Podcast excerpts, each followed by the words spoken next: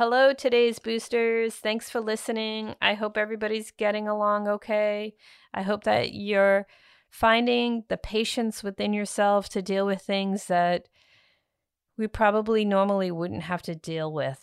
Um, and it being an election year, I know that there's a lot more pressures and things that are coming at us, and we don't even know if they're true or not.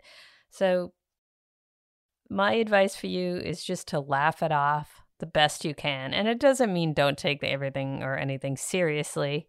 But if you can laugh it off, it's going to make your day and your days so much better. And I just try to laugh as much as I can.